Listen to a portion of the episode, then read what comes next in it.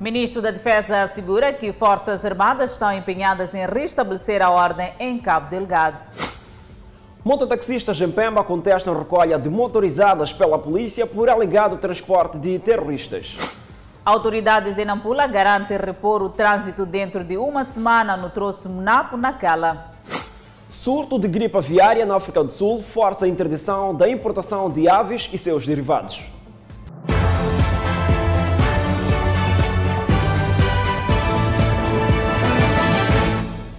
Boa noite, este é o Fala Moçambique, conecta-se a nós através das redes sociais e também da Rádio Miramar. E sobre terrorismo em Cabo Delgado, o Ministro da Defesa, Jaime Neto, disse que as Forças Armadas de Defesa Nacional estão empenhadas no combate ao terrorismo naquela província. Neto afirma que as Forças Armadas estão focadas para devolver e garantir segurança naquela província e no resto do país. As Forças Armadas de Defesa de Moçambique jamais irão baixar a guarda perante ações que ameacem a soberania de Moçambique. Esta foi a síntese da reação do Ministro da Defesa Nacional, Jaime Neto, quando questionado sobre o terrorismo no país. Neto adiantou que as nossas forças estão prontas para responder à medida qualquer ameaça no território nacional. As Forças Armadas de Defesa de Moçambique têm a missão de defender a pátria, tem a missão de defender a integridade do nosso território. E neste momento, a nossa força está presente em todos os lugares de instabilidade. Relativamente aos ataques dos terroristas no norte de Cabo Delgado, o ministro da Defesa Nacional garantiu que as forças de defesa e segurança estão preparadas para ressachar qualquer tentativa de desestabilizar aquela região, afirmando que o projeto de gás vai continuar. Nós acreditamos que o projeto de gás não está ameaçado, vai continuar, porque as Forças Armadas de Defesa de Moçambique, as Forças de Defesa e Segurança estão a fazer tudo para garantir a segurança daquela região e de outras partes do país. Sobre o balanço da ação dos terroristas, no assalto à Vila de Palma, Neto disse que é prematuro se avançar com qualquer informação a respeito, garantindo que há equipas destacadas para o terreno e que ainda estão a trabalhar para o efeito. Jaime Neto falava durante a cerimônia de inauguração de uma padaria móvel, infraestrutura da empresa Maponda Serviços Cívicos SA, a primeira de 10 padarias que a instituição pública pretende criar ao longo do país. A ideia é produzir pão de qualidade com vista a abastecer as unidades militares, mas também o público em geral. É objetivo da empresa criada ano passado desenvolver um conjunto de atividades para criar robustez financeira da instituição. Ainda sobre a província de Cabo Delgado, está instalado um mal-estar entre os operadores de serviço de mototáxi em Pemba e a Polícia Municipal devido à recolha de motorizadas na via pública. E as autoridades policiais afirmam tratar-se de um trabalho normal que visa garantir a segurança rodoviária. A apreensão de motorizadas na via pública levada a cabo pela Polícia Municipal, em coordenação com a Polícia da República de Moçambique, está a agitar os operadores de mototáxi na cidade de Pemba. É um trabalho que decorre desde terça-feira, mas que os mototaxistas dizem desconhecer os reais propósitos. Até agora, nós não sabemos qual é a razão desse reboque, não é? Pelo menos eles falassem que para nós queremos algo X, íamos perceber. Então nós sobrevivemos desta base da Taximon. Leva motorizadas, nós vamos comer o quê? Vamos saber a base de o quê? Por exemplo, eu já tenho todos os documentos completos, mas estou a tirar, mesmo tirando documentos, nos pega até no posto policial. Não leva a motorizada sem tirar dinheiro. Até tirar dinheiro que vai recuperar sua motorizada. Entre os operadores de motáxi, há quem considere que a causa da rusga policial tem a ver com o fato destes supostamente estarem a transportar terroristas. Vem aqui levar nossas motorizadas. Epa, até que nós estamos a perguntar, precisa do quê? Esses estão a dizer que vocês estão a levar de, e essas pessoas de Al-Shabaab. A televisão Miramar procurou ouvir o porta-voz do Comando Provincial da Polícia da República de Moçambique. Este garante que se trata de um trabalho normal que visa essencialmente garantir a ordem e tranquilidade pública naquilo que é a via pública. E é um trabalho que veio para ficar. Ernesto Madungue diz que a apreensão de motorizados em Pemba visa disciplinar a proliferação de operadores de mototáxi sem a devida habilitação. Só arranjam dinheiro, depois só compram a motorizada e põem-se na rua a circular, sem observar aquilo que são os procedimentos legais para se fazer aquilo que é a via pública. Razão pela qual nós estamos a notar que muitos têm sido apreendidas as suas motorizadas por falta de eu refiro-me de documentação, bem como a questão da habilitação. Algumas motorizadas temos notado que nem a chapa de matrícula não possuem. Então, há diversas infrações que estão em causa para que ocorra a apreensão das referidas motorizadas. O chefe de Relações Públicas no Comando Provincial da PRM em Cabo Delgado nega, entretanto, que a atividade tenha ligações com o combate ao terrorismo. São informações criadas por pessoas mal intencionadas com é, pretensões obscuras, razão pela qual nós, esse é um trabalho normal, como eu disse, que no âmbito de prevenção dos acidentes de viação. Seguimos para Nampula, onde continua interrompido o trânsito na Estrada Nacional número 12, no troço Munapo, na Cala Porto. A circulação de pessoas e bens é feita através de vias alternativas. E as autoridades garantem solucionar o problema dentro de uma semana. Corte de estrada no troço Monapo na Calaporto.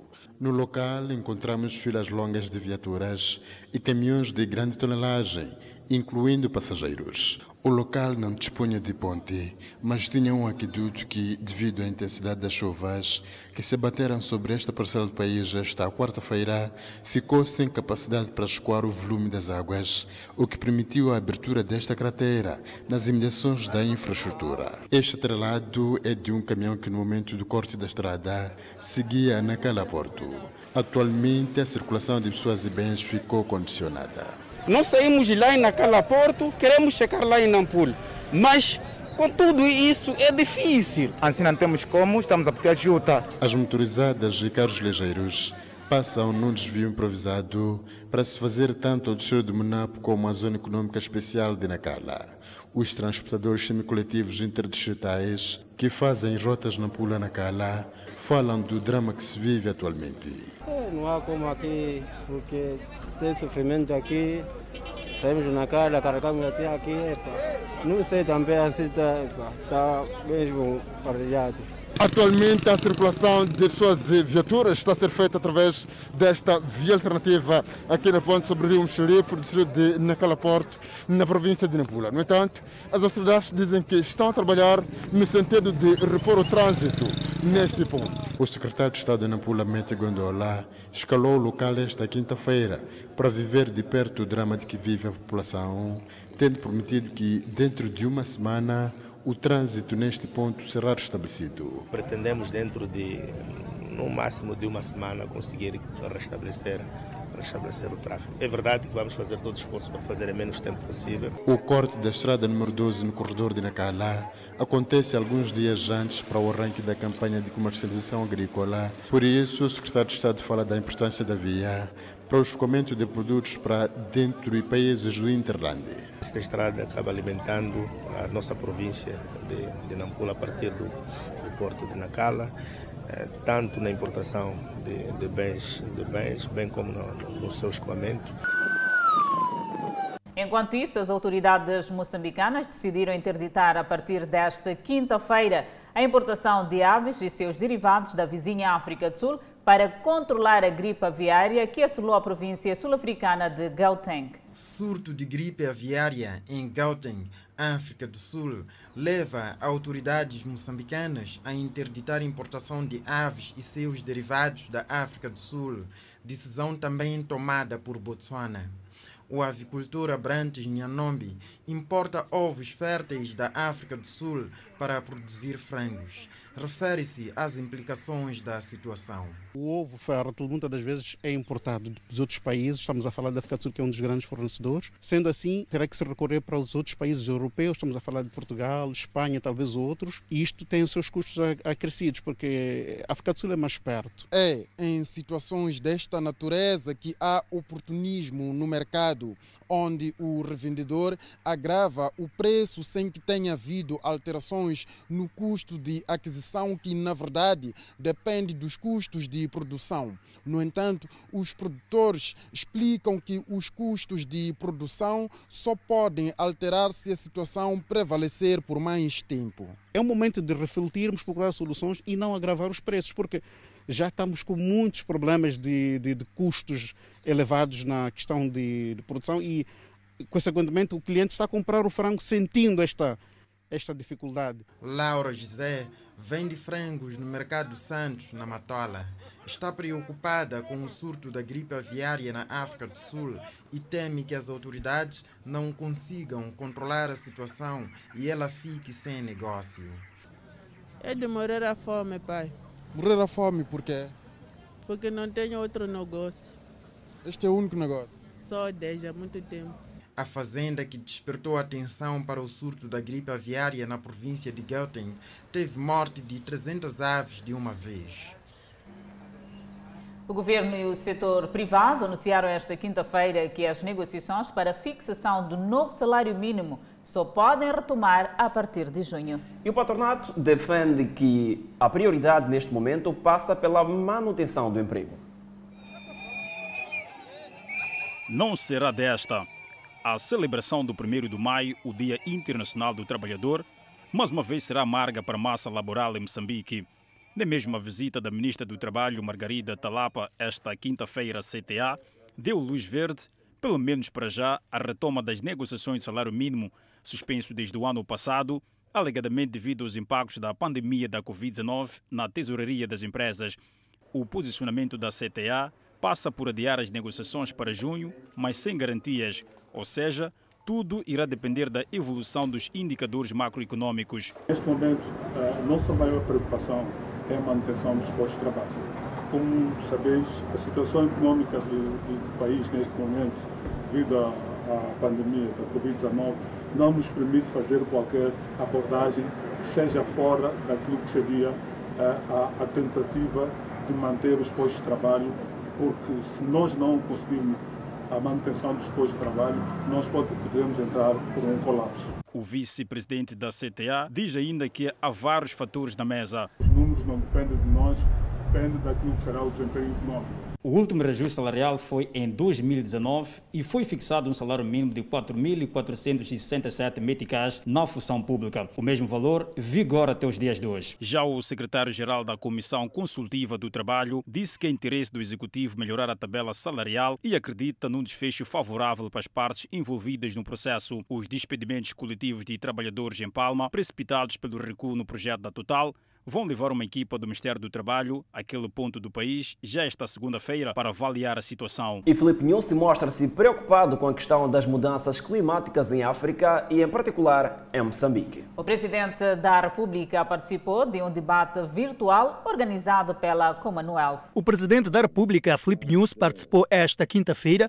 no gabinete da Presidência da República na mesa redonda virtual da Commonwealth, convocada pelo Príncipe de Gales, com o objetivo de debater-se formas para a recuperação verde, aspectos de mudanças climáticas e perda de biodiversidade. Estou entusiasmado pela oportunidade de participar nesta mesa redonda de alto nível da comunidade, onde estamos engajados em matérias ligadas ao desenvolvimento sustentável para a riqueza do nosso povo, enquanto nós protegemos o nosso planeta Mãe Terra. Na mesa redonda, que antecede importantes eventos sobre mudanças climáticas, contou com a presença de sete chefes de Estado e de governo de países africanos membros da Commonwealth. Foi uma oportunidade para a Commonwealth tomar posição para acelerar a recuperação econômica e impulsionar ações em torno da agenda de sustentabilidade, especificamente a biodiversidade, clima, crescimento econômico verde e mercados sustentáveis. É fundamental a proteção sustentável das florestas e outros recursos naturais, incluindo investimentos em energias limpas, energia solar e gás natural uma transição para fontes limpas de energia e uma prudente gestão de água. Na mesa redonda virtual, o presidente da República fez-se acompanhado pela ministra dos Negócios Estrangeiros e Cooperação, Verônica Macamo, ministra da Terra e Ambiente, Ivete Maibas, quadros da Presidência da República e de outras instituições do Estado. O deslizamento de solos está a agravar a situação de vários bairros periféricos, bem como a zona costeira da cidade de Maputo. E o facto levou à realização de várias, a várias atividades perdão, neste que é o Dia da Conservação dos Solos. Deslizamento de solos e consequente erosão nas periferias de Maputo. Em resultado, ruas intransitáveis, casas ameaçadas e crateras. O medo é permanente para quem vive numa casa junto de uma cratera destas. Embaixo de, dessa casa aqui tem uma cova, então quando chove a gente tira coisas, até que a para chuva é, é, é, quando a gente vai voltar a colocar coisas aqui dentro. Isso removem coisas para, no caso do desabamento da casa, não perderem tudo. Sim. Perderem só a casa. Sim. Os que vivem em casas que estão a um triz do desabamento dizem permanecer nessas áreas por falta de orientação e de novos destinos. Dizem também que eram vizinhos de infraestruturas que desabaram, aumentando assim o medo com que vivem. Aqui tinha uma baraca, tinha muita coisa, mas foi com água. Ah, tudo que estava aqui foi-se. Sim, foi. O tapamento de crateras com lixo é a solução encontrada por moradores destes bairros, mas os ambientalistas desaconselham. Quando se tapam os buracos com, com lixo, nós temos sempre que terem atenção o que é que estamos a tapar. Temos que ter sempre atenção se vai afetar a corrente das chuvas, da água das chuvas, etc. Por isso é que em alguns em alguns bairros, quando chove muito, as casas ficam, ficam inundadas, precisamente por nós colocarmos o lixo em qualquer sítio, nomeadamente nas, nas valas de, de, de, drenagem. Pela passagem do Dia Mundial da Conservação dos Solos, o presidente do município de Maputo dirigiu o plantio e fortificação da vegetação que visa evitar a erosão costeira. Para marcar a nossa ação no combate à erosão, escolhemos a Praia da Costa do Sol por ser uma zona suscetível à erosão provocada pelos ventos. Em alguns bairros são movimentados solos para cobertura de crateras, mas são operações interrompidas por falta de fundos, tratando-se de iniciativas de populações locais. A erosão ameaça os solos de Maputo e não só, colocando ruas intransitáveis, abertura de cratera e vários ambientalistas têm levado a cabo várias iniciativas para minimizar a erosão. E neste Dia Internacional da Conservação dos Solos, seguimos ao encontro do colega Edson Arante na Praia da Costa de Sol para falar da importância deste dia, ou melhor, da conservação dos solos. Edson Arante, o que é que nos propõe a trazer uh, neste dia e que reflexão é que pode se deixar ficar face a este fenómeno? Bem, muito boa noite, Fidel, Tormid, Adelaide Isabel. Respondemos em direto a partir da Praia do Costa Sol, do Congresso Marginal, para falarmos deste Dia Internacional da Conservação do Solo, mas vamos olhar para o contexto moçambicano, como é que está a conservação do solo em Moçambique, e vamos ao encontro mesmo do ambientalista Carlos Serra, que vai nos dar o ponto de situação da conservação do solo em Moçambique. Muito boa noite, Carlos Serra, estamos em direto para o Fala Moçambique, TV Miramar. Olhando para os estágios de conservação do solo em Moçambique, o que é que, tem, o que, é que nos oferece a dizer? Boa noite, obrigado. Uh, bom, em primeiro lugar, acho que é fundamental compreender que o solo, enquanto tal, é um dos ingredientes daquilo que é o conceito de ambiente. Portanto, nós sem solo não produzimos alimentos. Nós precisamos desse solo para nos podermos alimentar. O solo também tem uma função ecológica muito grande, tem uma função naquilo que é o ciclo da água, tem uma função inclusivamente na retenção de dióxido de carbono e, e, e portanto, há uma série de funções associadas ao solo. Uh, no entanto, muitos de nós desconhecemos essa importância e a utilização intensiva errada do solo causa desgaste, degradação, causa erosão e, oh, e perdemos todos os dias em Moçambique e no mundo grandes quantidades de solo. Portanto, este é, um, é, um, é um, logo um ponto de partida. Estamos num processo de degradação do solo, seja por ação direta, seja também na sequência das mudanças climáticas que são elas próprias geradas pelos seres humanos. Exemplo disso é nesse local nos encontramos na Marginal, também na Praia de Costa do Sol. Olhamos já algumas árvores já quase que derrubadas, quase já no assolo. Qual é a avaliação que faz? O que é que está a falhar concretamente? Olha, é assim, o lugar em que nos encontramos é uma escola de vida para, para muitos de nós. Mesmo antes da existência destas árvores que aqui estão, há muitas décadas atrás, existiam dunas com vegetação nativa costeira e essas dunas retiam os solos. E esta formação que existiu aqui um dia era uma espécie de muralha defensiva quanto à subida do nível das águas do mar, mas simultaneamente protegia a costa. Uh, o que aconteceu foi a ação humana direta foi gerando degradação nas dunas, na vegetação, e foi um dia necessário plantar as espécies exóticas. Ora, essas espécies exóticas que tinham função de conter a erosão, elas próprias não só degradaram ainda mais os solos, porque são inadequadas para a região, em primeira linha, como ou já não estão quase aqui, a maior parte já caiu, e nós temos agora uma situação gravíssima de erosão aqui na Costa do Sol. Isto pode dizer que há um risco cada vez maior das habitações próximas a essa zona? Naturalmente, portanto, neste momento está, está a começar uma obra para preencher o buraco que temos. Um, um, de tudo, temos que compreender que este solo é fundamental, ele tem que ser utilizado, gerido de forma sustentável e nós temos, temos de ter muita cautela em não alterar a função do espaço. Por vezes o que acontece é que ocupamos áreas que são adequadas para a agricultura, incluindo na zona urbana, que são propícias para a agricultura. O solo em si é fundamental para a agricultura e transformamos em, em edifícios, portanto urbanizamos, mas também alteramos a função ecológica de alguns solos. Portanto, mais do que nunca, nós temos que ter o solo como um elemento chave em toda a nossa intervenção no espaço territorial. Muito obrigado, Carlos Serra. Adelaide Isabel, Delta Mídia, tivemos a conversa com o ambientalista Carlos Serra, que falou-nos da importância da conservação do solo. Há que sim olhar para o plano de urbanização, mas há que também olhar para essa questão da importância do solo para termos um equilíbrio do ecossistema cada vez melhor. Devolvo a palavra para o estudo, Fidel Tomido, Adelaide Isabel. É ação humana comprometer a conservação dos solos e seguimos para mais notas informativas agora sobre corrupção na província de Manica. O ex-comandante da PRM no distrito de Macossa foi condenado a seis anos de prisão efetiva. Ainda na leitura da sentença, outros três membros foram condenados a penas que variam de um a dois anos. De comandante da PRM do Distrito de Macossa para o Banco dos Reus, Jurcílio Pinto. Jurcílio é acusado de corrupção passiva, onde no mesmo processo esteve Fernando Thomson, chefe da secção de informação interna, onde teriam cobrado 6 mil meticais para a soltura de um arguído que se envolveu no acidente mortal. Provados os factos, a juíza da causa, Cláudia Johnny, condenou o ex-comandante a seis anos de prisão. O Tribunal Judicial do Distrito de Barro, em nome da República de Moçambique, julga a acusação do Ministério Público parcialmente procedente e, consequentemente, condenar ao arguido Fernando Tomocene na pena de prisão de três anos de prisão em um ano de multa. O réu Fernando Tomossone, membro da polícia, afeto na área da secção de informação interna, no comando distrital de Macossa, foi condenado a três anos de prisão e Otília, mãe do arguido, acusado de corrupção ativa, dois anos de prisão. A primeira pena de dois anos de prisão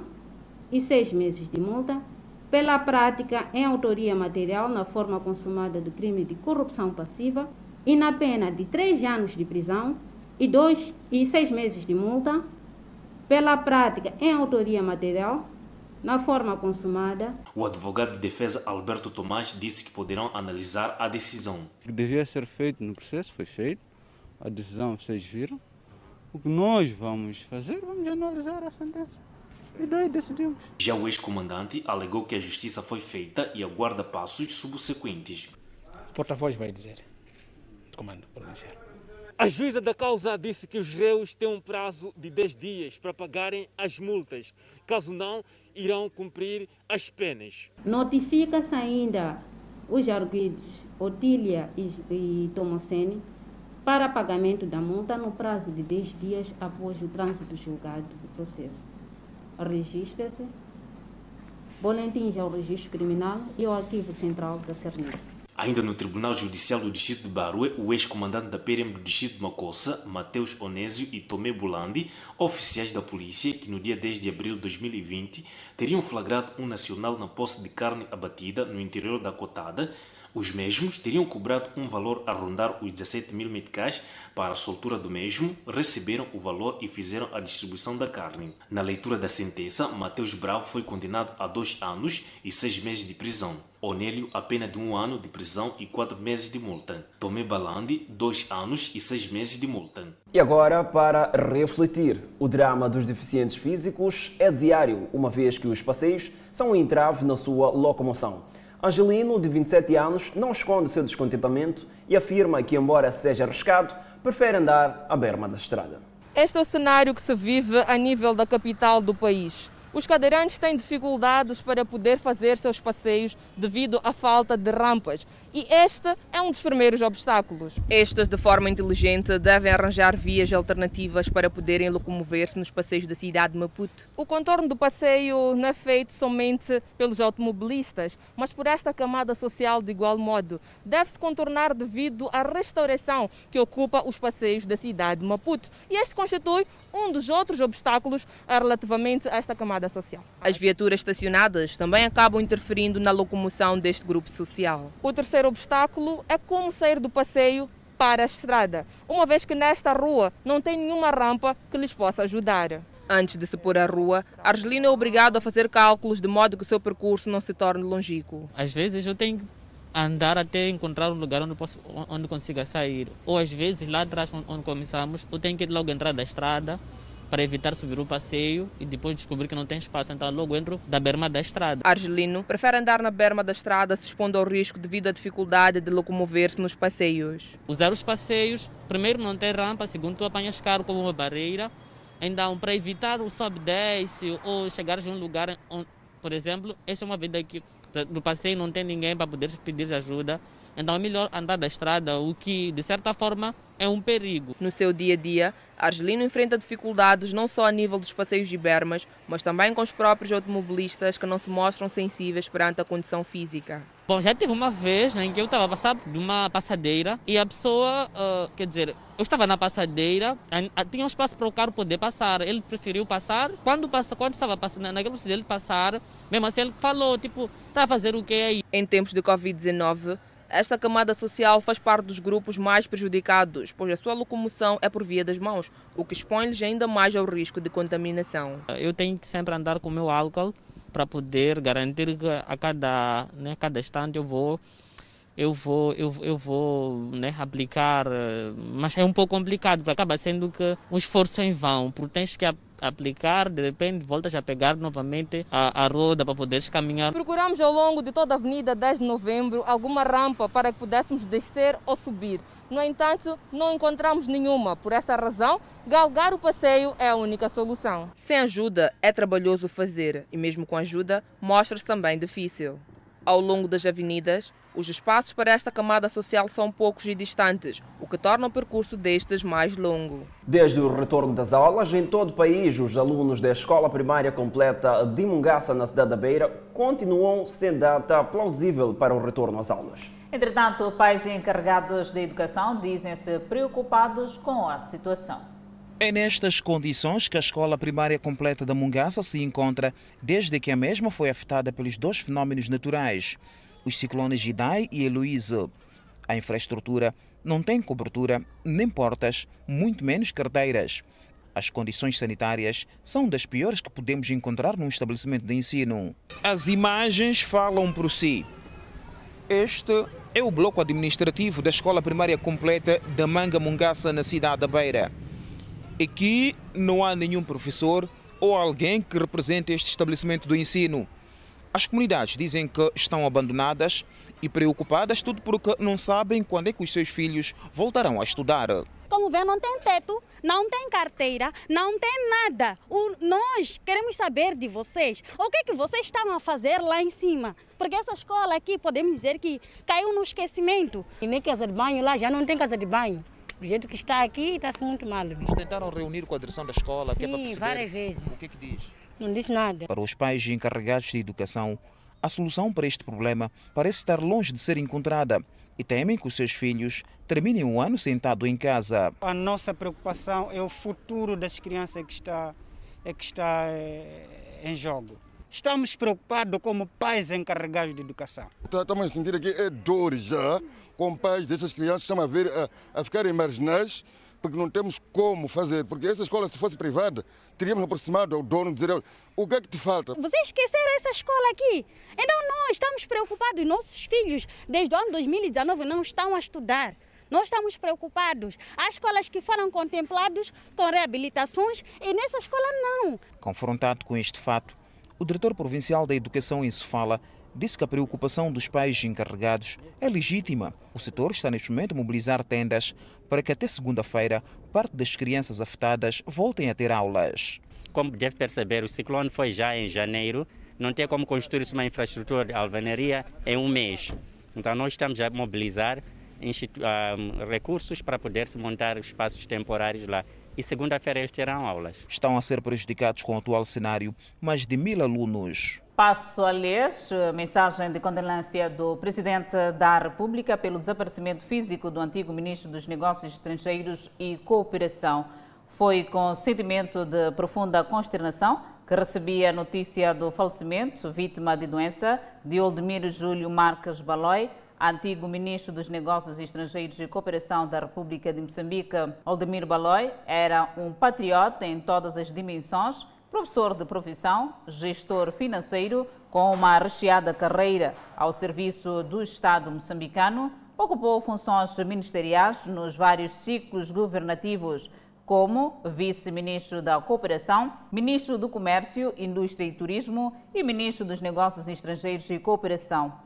No quadro da implementação do Acordo Geral de Paz, integrou a delegação do Governo de Comissão de Supervisão e Controle de 1992 a 1994. News destaca o último contacto que manteve com Aldemiro Baloi, tendo dito que foi quando fez a entrega do estudo do seu pedido sobre a situação de segurança na província de Cabo Delgado. Seguimos para mais informações e agora fora de portas. O secretário do Estado dos Estados Unidos fez uma visita não anunciada ao Afeganistão para falar da decisão do presidente Joe Biden de retirar todas as tropas americanas do país e encerrar a guerra mais longa da América. Blinken procurou assegurar aos políticos afegãos que os Estados Unidos continuam comprometidos com o país. Apesar do anúncio de Biden no dia anterior de que 2.500 soldados americanos que permaneceram no país voltariam para casa no 20 aniversário dos ataques terroristas de 11 de setembro que levaram à invasão dos EUA em 2001. Eu queria mostrar com minha nova visita o compromisso contínuo dos Estados Unidos com a República Islâmica e com o povo do Afeganistão, disse Blinken ao presidente afegão Ashraf Ghani quando se encontraram no Palácio Presidencial em Cabul. A parceria está a mudar mas a parceria em si é duradoura. O especialista afirma que é uma nova fase para a história dos dois países. Primeiro, é a guerra mais longa da história da humanidade. 20 anos depois, acho que escolheram a data de 11 de setembro por simbolizar esses 20 anos. Uh, e também demonstra que os Estados Unidos falhou. Falhou em termos de guerra, porque para uma superpotência ficar uh, e ocupar um país independente, um Estado soberano por 20 anos, e não tê-los derrotados. E digo que falhou porque o terrorismo expandiu-se, o terrorismo continua no mundo.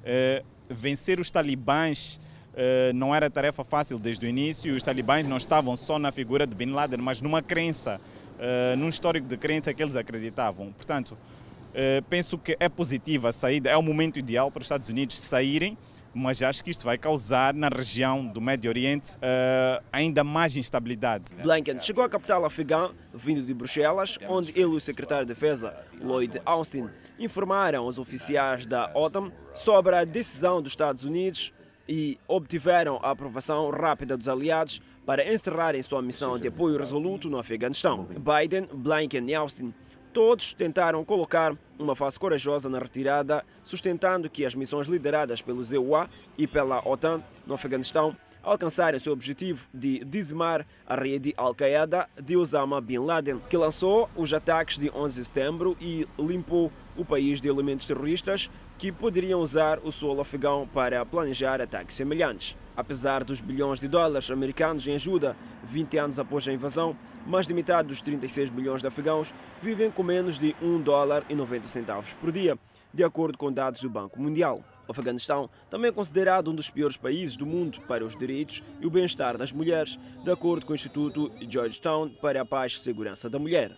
Para muitos afegãos, as últimas duas décadas foram decepcionantes à medida que a corrupção atingiu governos sucessivos e poderosos senhores da guerra acumularam riquezas e milícias leais bem armadas. Muitos afegãos temem que o caos piore, ainda mais quando os Estados Unidos partirem. Em seu encontro com Ghani, Blinken prometeu trabalhar com o Afeganistão para construir uma sociedade civil forte e proteger os direitos das mulheres, em uma declaração emitida pelo porta-voz do Departamento do Estado, Ned Price. Em uma reunião com funcionários da Embaixada dos Estados Unidos em Cabul, Blinken disse que entendia que este era um momento de verdadeira transição para toda a missão dos Estados Unidos no Afeganistão e que era particularmente estressante por causa das incertezas levantadas pelo anúncio de Biden no todo dos desafios que eles já enfrentaram, incluindo o impacto da pandemia do coronavírus. E no próximo bloco, Cernic apresenta ladrões de motorizadas na Beira. PRM suspeita a ocorrência de assaltos na Praia do Tofu, em Inhambane. Não se sinta só porque voltamos num pescar de olhos. De volta ao Fala Moçambique, Cernic apresentou esta quinta-feira na cidade da Beira dois jovens que fazem parte de um grupo de cadastrados. São três indivíduos detidos pelo Serviço Nacional de Investigação Criminal em Sofala, indiciados no roubo num armazém na zona da Munhava. Na hora do assalto, o grupo era composto por oito elementos, sendo que a maior parte dos mesmos estão em parte incerta. O mesmo grupo roubou 70 TVs plasmas, 100 telefones celulares, motorizada e outros bens. Eles eh, são, são, são confessos que participaram diretamente deste, assim como do outro, do outro caso de, de assalto. E são, são indivíduos que têm o histórico da passagem eh, da polícia. Uh, um deles, inclusive, está em, em liberdade provisória. Uh, foi liberto mediante pagamento de caução. Dos três detidos, dois participaram diretamente na invasão ao armazém e consequente roubo dos bens em referência. Um dos elementos detidos pelo Serviço Nacional de Investigação Criminal está em gozo de liberdade provisória por ter praticado o mesmo tipo de crime. A senhora uh, uh, saiu da cadeia há bem pouco tempo, não? Sim, sim. Então como é que volta, num curto espaço de tempo, volta a envolver-se em mais um ato criminal? Eu irei de saber que produto que nós estamos a carregar. Estava a contar é um produto legal. Levou o carro para lá e chegou, também carregou os bens. Sim, levou o carro para lá, cheguei lá, carreguei também os bens, pus no carro. Eu aceitei com certeza, não estou a negar. A certeza, quando eu fui lá ao encontro dele, fui pegar o que ele me deu e vendi no dia seguinte. Na companhia dos dois elementos, o Cernic deteve este cidadão tido como comprador dos bens roubados.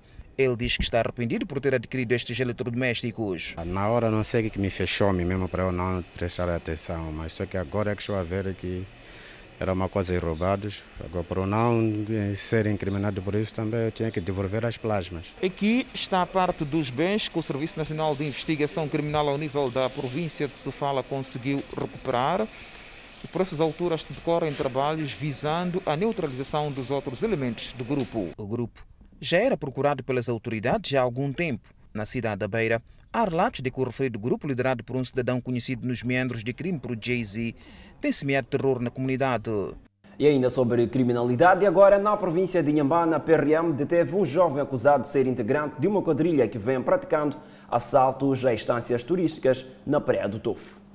Segundo as autoridades policiais, o grupo é maior, porém, até então, foi apenas neutralizado este jovem e recuperados estes bens, com destaque para botijas de gás, fogão, cadeiras, entre outros.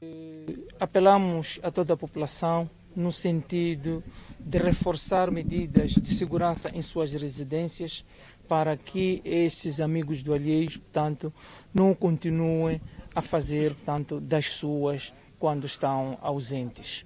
O indiciado que revelou ser vendedor ambulante assume a autoria do crime e diz que viu aqueles bens como oportunidade para se estabilizar rápido na vida.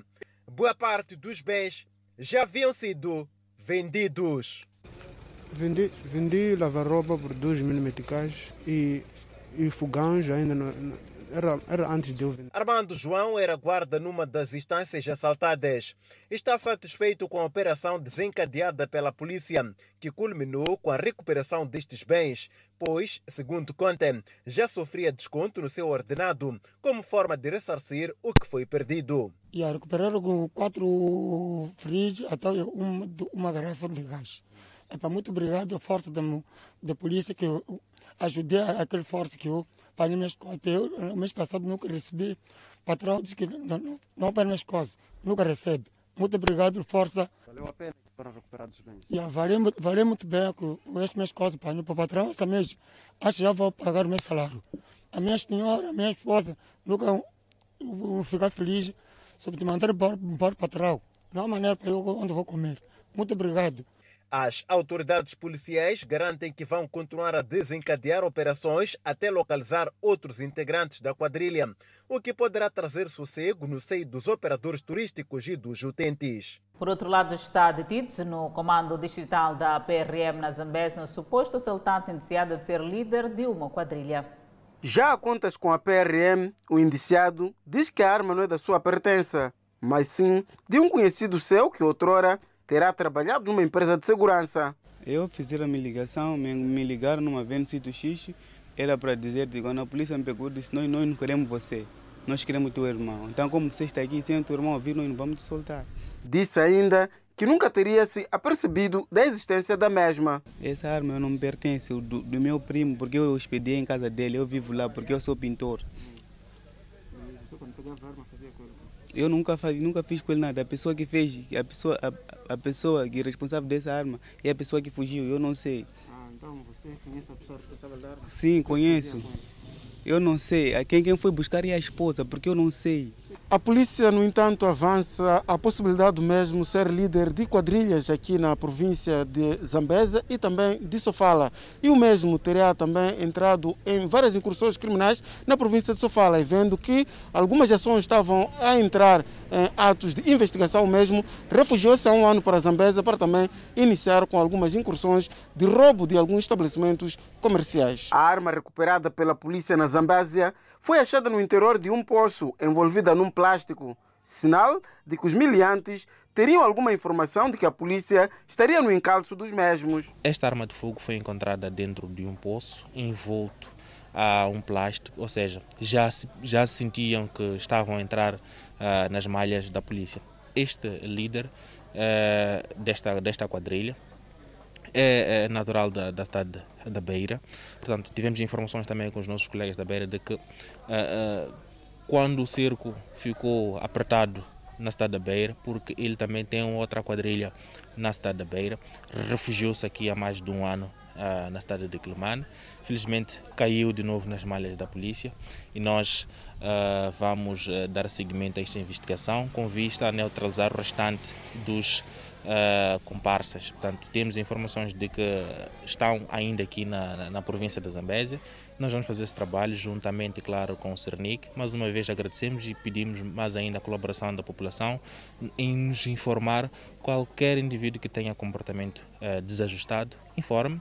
A identidade dos, dos denunciantes ficará preservada. Portanto, queremos que a província da Zambésia não registre casos criminais. A polícia continua a apostar na colaboração polícia-comunidade como sendo um dos meios mais eficazes para estancar a onda de criminalidade ao nível das comunidades através da denúncia. E no próximo bloco, o Moçambique registra um recorde de mais de 1.140 recuperados da Covid-19.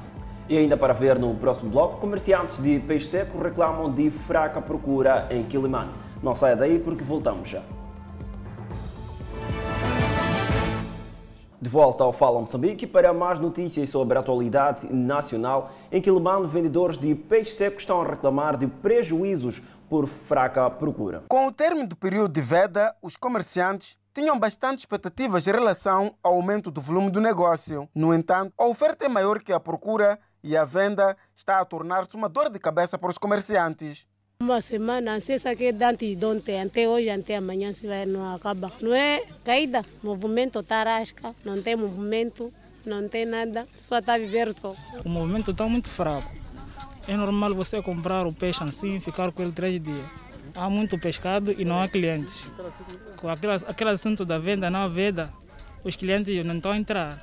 Os comerciantes avançam a ver muito produto para comercializar. No entanto, há dificuldade de ter aqui os clientes para poderem fazer a compra desses produtos. Situação essa que faz com que os mesmos levem dois a três dias a vender quantidades ínfimas de pescado, fator que tem estado a contribuir negativamente para aquilo que é o nível de rendimento por parte destes comerciantes aqui na cidade de Climane. Alice Braga, vendedeira de peixe seco há mais de três anos, afirma que para esta campanha de pesca as perspectivas eram enormes pelo fato de ter se experimentado um longo período de veda que os impedia de exercer a atividade.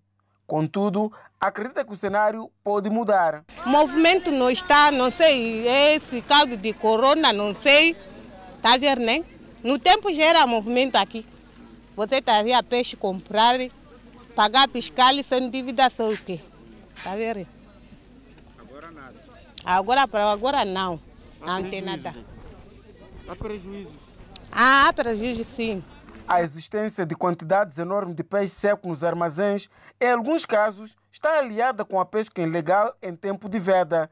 E com a abertura da campanha, os armazenistas estão a enfrentar o problema de escoamento do produto, daí a sua abundância. Durante os primeiros três meses do presente ano, cerca de 450 empresas não canalizaram as contribuições dos trabalhadores ao INSS na província de Tete. A preocupante informação para os trabalhadores desta parcela do país e o INSS foi anunciada pelo delegado provincial do Instituto Nacional de Segurança Social Daniel Simbanai. Só neste trimestre, cerca de 450 empresas eh, estiveram na situação de dívida, com um valor acumulado de cerca de 30 milhões. Mas também há um trabalho que eh, estamos a levar a cabo, por forma que, eh, por via mesmo de notificações diretas e esses acordos, as empresas possam, de forma voluntária, canalizar a sua dívida. A não canalização das contribuições traz consequências para os trabalhadores que, de forma inocente, acabam pagando muito caro. Não atribuímos ou não fixamos prestações por ser, pertencer a empresas devedoras. Como disse, tratando-se de sistema contributivo, teríamos dificuldades de aferir eh, a totalidade da densidade contributiva deste, destes trabalhadores que tenham sido abrangidos pelas empresas devedoras. No outro desenvolvimento, o delegado do INSS nesta parcela do país fez saber que de janeiro a março, 11 empresas devedoras, tendo esgotado o processo de negociações, estas foram processadas. A questão de retenção não, canalizar, não canalização, estamos aqui já a atender um campo de, de uma infração até criminal. Então, há responsabilização também nesta, neste campo, de, de, de, mas o nosso objetivo não é até é, chegar a essa instância. Como disse, o INSS privilegia sempre o diálogo. No entanto, para que o pior não aconteça aos contribuintes, o INSS diz ter uma janela aberta para as empresas devedoras. Através de uh, acordos né, de amortização da dívida, que também é uma das modalidades já consagradas no Regulamento de Segurança Social, onde também podem amortizar suas dívidas e, por essa via, poder então garantir que seus trabalhadores possam ter o direito à segurança social. O delegado falava minutos depois do término deste encontro que visava dotar os profissionais de comunicação social de conhecimentos para que melhor abordem assuntos ligados à segurança social. E na província da Zambésia, o setor da educação afirma ter alocado mais de 1 milhão e 800 mil livros para alunos do ensino primário do primeiro grau. O chefe do Departamento de Planificação na Direção Provincial de Educação e Desenvolvimento Humano da Zambésia, Kaunda Mutekumala, avançou que está em curso, paralelamente, a distribuição de livros complementares para os distritos que estão a implementar o ensino bilíngue na província. Neste momento já recebemos tanto um pouco mais de 1 milhão 852 mil livros. Portanto, corresponde a, a, uma execução de 47%. Este livro já está na escola, já está, portanto, no distrito, já está na escola. e neste momento temos ainda o déficit do livro da quinta classe, ainda não recebemos o livro da quinta classe. Esta é uma situação nacional, porque o livro da quinta classe é, é um livro novo, tanto que tanto é, é resposta da, da, da, revisão pontual do currículo, tanto o novo Sistema Nacional de Educação. Então, o livro da quinta classe é um livro novo uh, para responder o novo currículo. Este livro ainda não está na província, não recebemos. Portanto, é esta parte do livro, um pouco mais de 1 milhão uh, 200, não é? Um pouco mais de 1 milhão e 200, que é o livro, portanto, da quinta classe. Esperamos receber, assim que o Ministério receber este livro a partir da, da de fora do país, onde está a ser reproduzido e, portanto, transportado para Moçambique. Assim que o Ministério receber, nós vamos receber o livro e vamos continuar tanto a fazer a, a, distribuição do mesmo livro. A província tem uma meta de receber mais de 3 milhões de livros da Caixa Escolar. No entanto, até então já recebeu cerca de 47%, um total de 1 milhão 850 livros da Caixa Escolar. E como o ano foi atípico do ano passado, neste ano os alunos da primeira classe são, estão a ser priorizados para terem os livros novos. No entanto, a segunda, terceira e quarta classe continuam com os livros do ano passado, tendo em conta o novo modelo que está a ser usado para que os alunos possam assimilar a matéria e assim poder ganhar maiores conhecimentos. E só a partir do segundo trimestre é que estes alunos vão receber os novos livros da Caixa Escolar. Alguns dos petizes da Escola Primária Completa 3 de Fevereiro em Climane apontam a necessidade e importância do livro para o ensino e aprendizagem na sala de aula e não só. É para aprender. Para aprender. As Ao nível da província da Zambésia, o setor da educação conta este ano com uma população escolar de pouco mais de 2 milhões de alunos de vários subsistemas de ensino. E seguimos com a evolução da Covid-19 no país. Moçambique registrou mais 1.140 recuperados, elevando para 61.112 o cumulativo. E tem cumulativamente 3.251 internados e 45 recebem tratamento nos centros de isolamento. Moçambique tem 69.002 casos positivos registrados, dos quais 68.686 de transmissão local e 316 importados. Moçambique testou nas últimas 24 horas 1.257 amostras, das quais 75 revelaram-se positivas. Destes 71 são de nacionalidade moçambicana e 4 estrangeiros e resultam de transmissão local. Pelo segundo dia consecutivo, o país não notificou óbito em paciente infectado pelo novo coronavírus. E neste momento, o país tem 7.092 casos ativos e 794 óbitos devido à pandemia viral. Seguimos com outras notícias. E fora de portas, o presidente cabo-verdiano visitou os Estados-membros da Comunidade dos Países da Língua Portuguesa. Mais detalhes com a nossa correspondente. O presidente da República vai realizar visitas à Guiné Equatorial e Santo e Príncipe antes de terminar o segundo e último mandato em outubro. Informação avançada por Jorge Carlos Fonseca, que realizou na terça-feira reuniões internas e contactos visando a preparação de visitas à Guiné Equatorial e Santo e Príncipe, embora sem concretizar datas. Desde o início da pandemia da Covid-19 no país, o chefe do Estado realizou uma visita ao exterior à Guiné-Bissau, também país membro da CPLP. Tratou-se da primeira visita de Estado de um presidente de Cabo Verde a Bissau.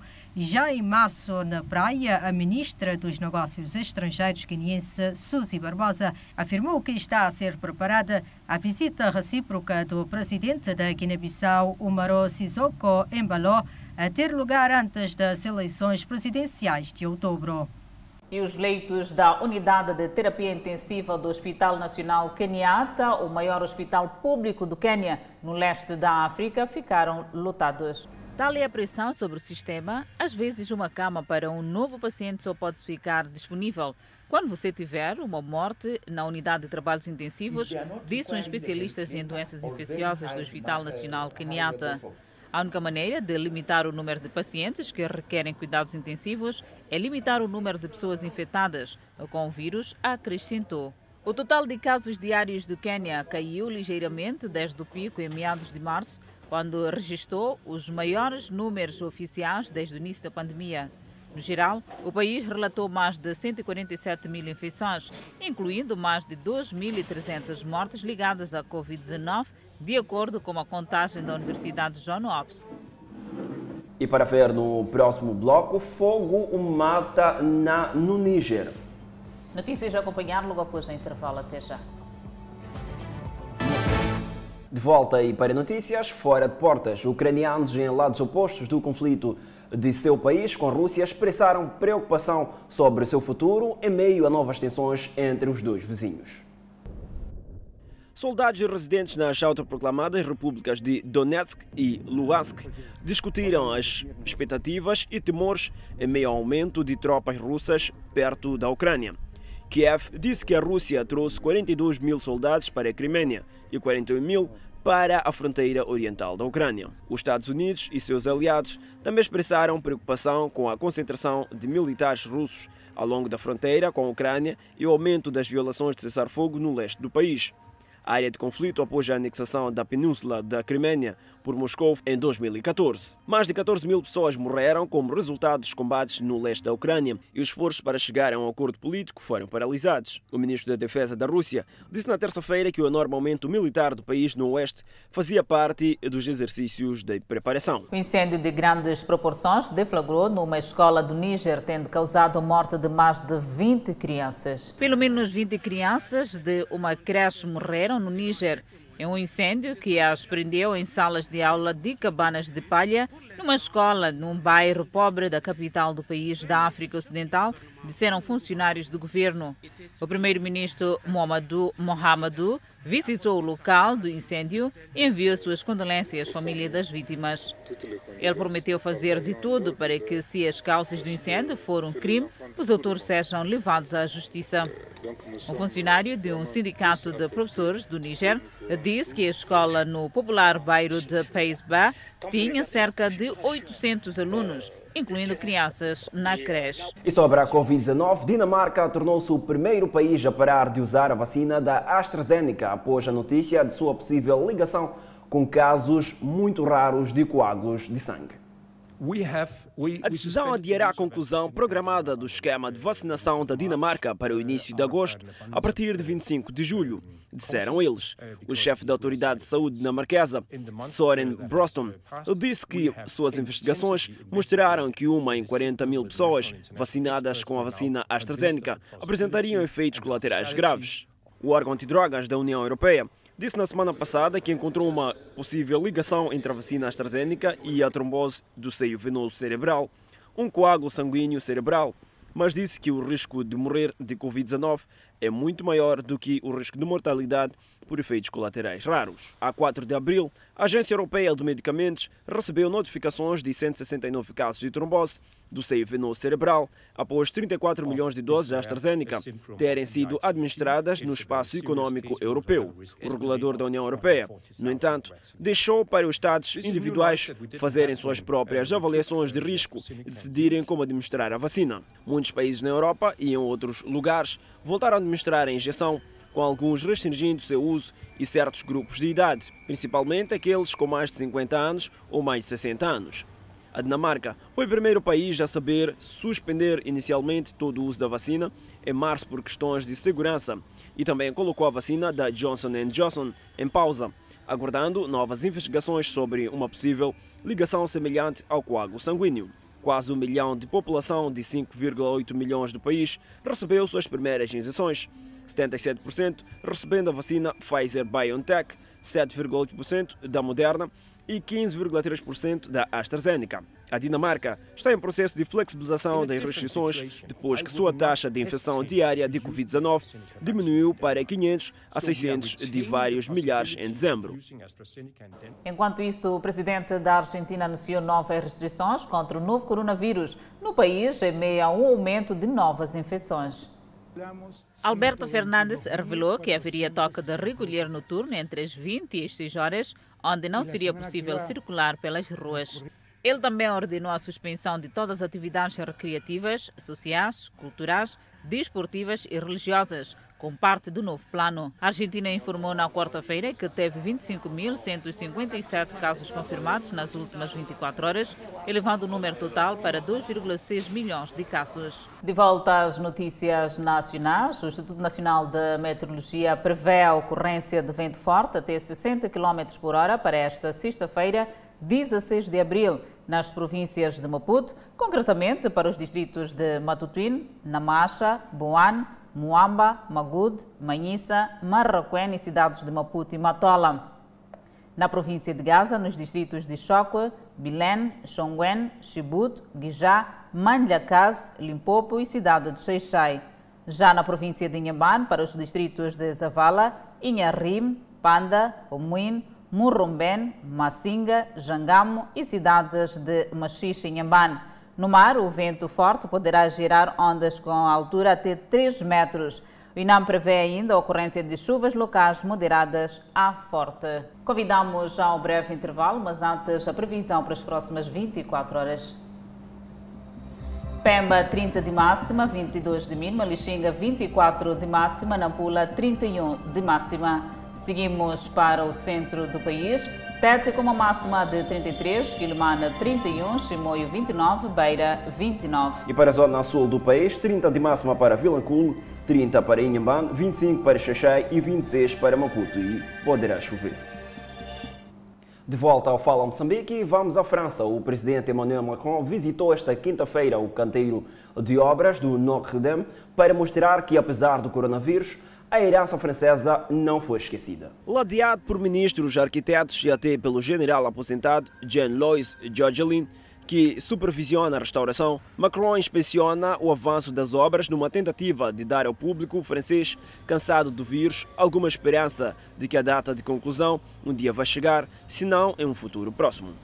Enquanto isso, os trabalhadores continuam a restaurar a joia da arquitetura gótica francesa. Macron disse que a catedral seria concluída em 2024, mas agora as autoridades reconhecem abertamente que essa data de conclusão é irreal, já que citam fatores como a pandemia da Covid-19 como tendo diminuído o ritmo. O incêndio também distribuiu grandes quantidades de chumbo tóxico do telhado queimado da catedral para o local e nas proximidades, complicando o trabalho de limpezas que ocorreu antes mesmo dos esforços de restauração começarem. As obras que atualmente marcam o horizonte da capital francesa, com guindastes e andaimes, podem levar décadas. As autoridades disseram no início deste mês que o monumento queimado e sua esplanada podem permanecer em construção por mais 15 ou 20 anos. Resta saber se a catedral estará em condições de receber os cerca de 20 mil turistas que costumavam receber todos os anos antes do incêndio. A fase de consolidação, que custou 165 milhões de euros, foi vital, pois 40 mil tubos de metal de um andaime pré-existente tiveram que ser pacientemente cortados do telhado que havia derretido durante o incêndio.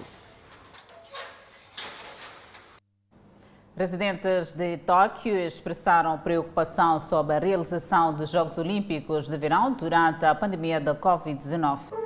Os organizadores das Olimpíadas estão a enfrentar um dilúvio de desafios e incertezas crescentes à medida que a pandemia se espalha pelo mundo e afeta as decisões, sobretudo desde a segurança dos atletas até o número de espectadores nas instalações. A maior dor de cabeça é o coronavírus ressurgente e algumas partes do Japão, incluindo Tóquio, estão a implementar restrições mais rígidas para conter o aumento das infecções. As Olimpíadas são programadas para 23 de julho a 8 de agosto e as Paralimpíadas de 24 de agosto a 5 de setembro. Notícia de última hora: mais um sequestro no país. Desta vez foi um jovem empresário na cidade de Quelimane. Trata-se de um promotor de eventos. Desenvolvimento desta notícia nos próximos blocos noticiosos. Boa noite e aquele abraço do tamanho da nossa amizade.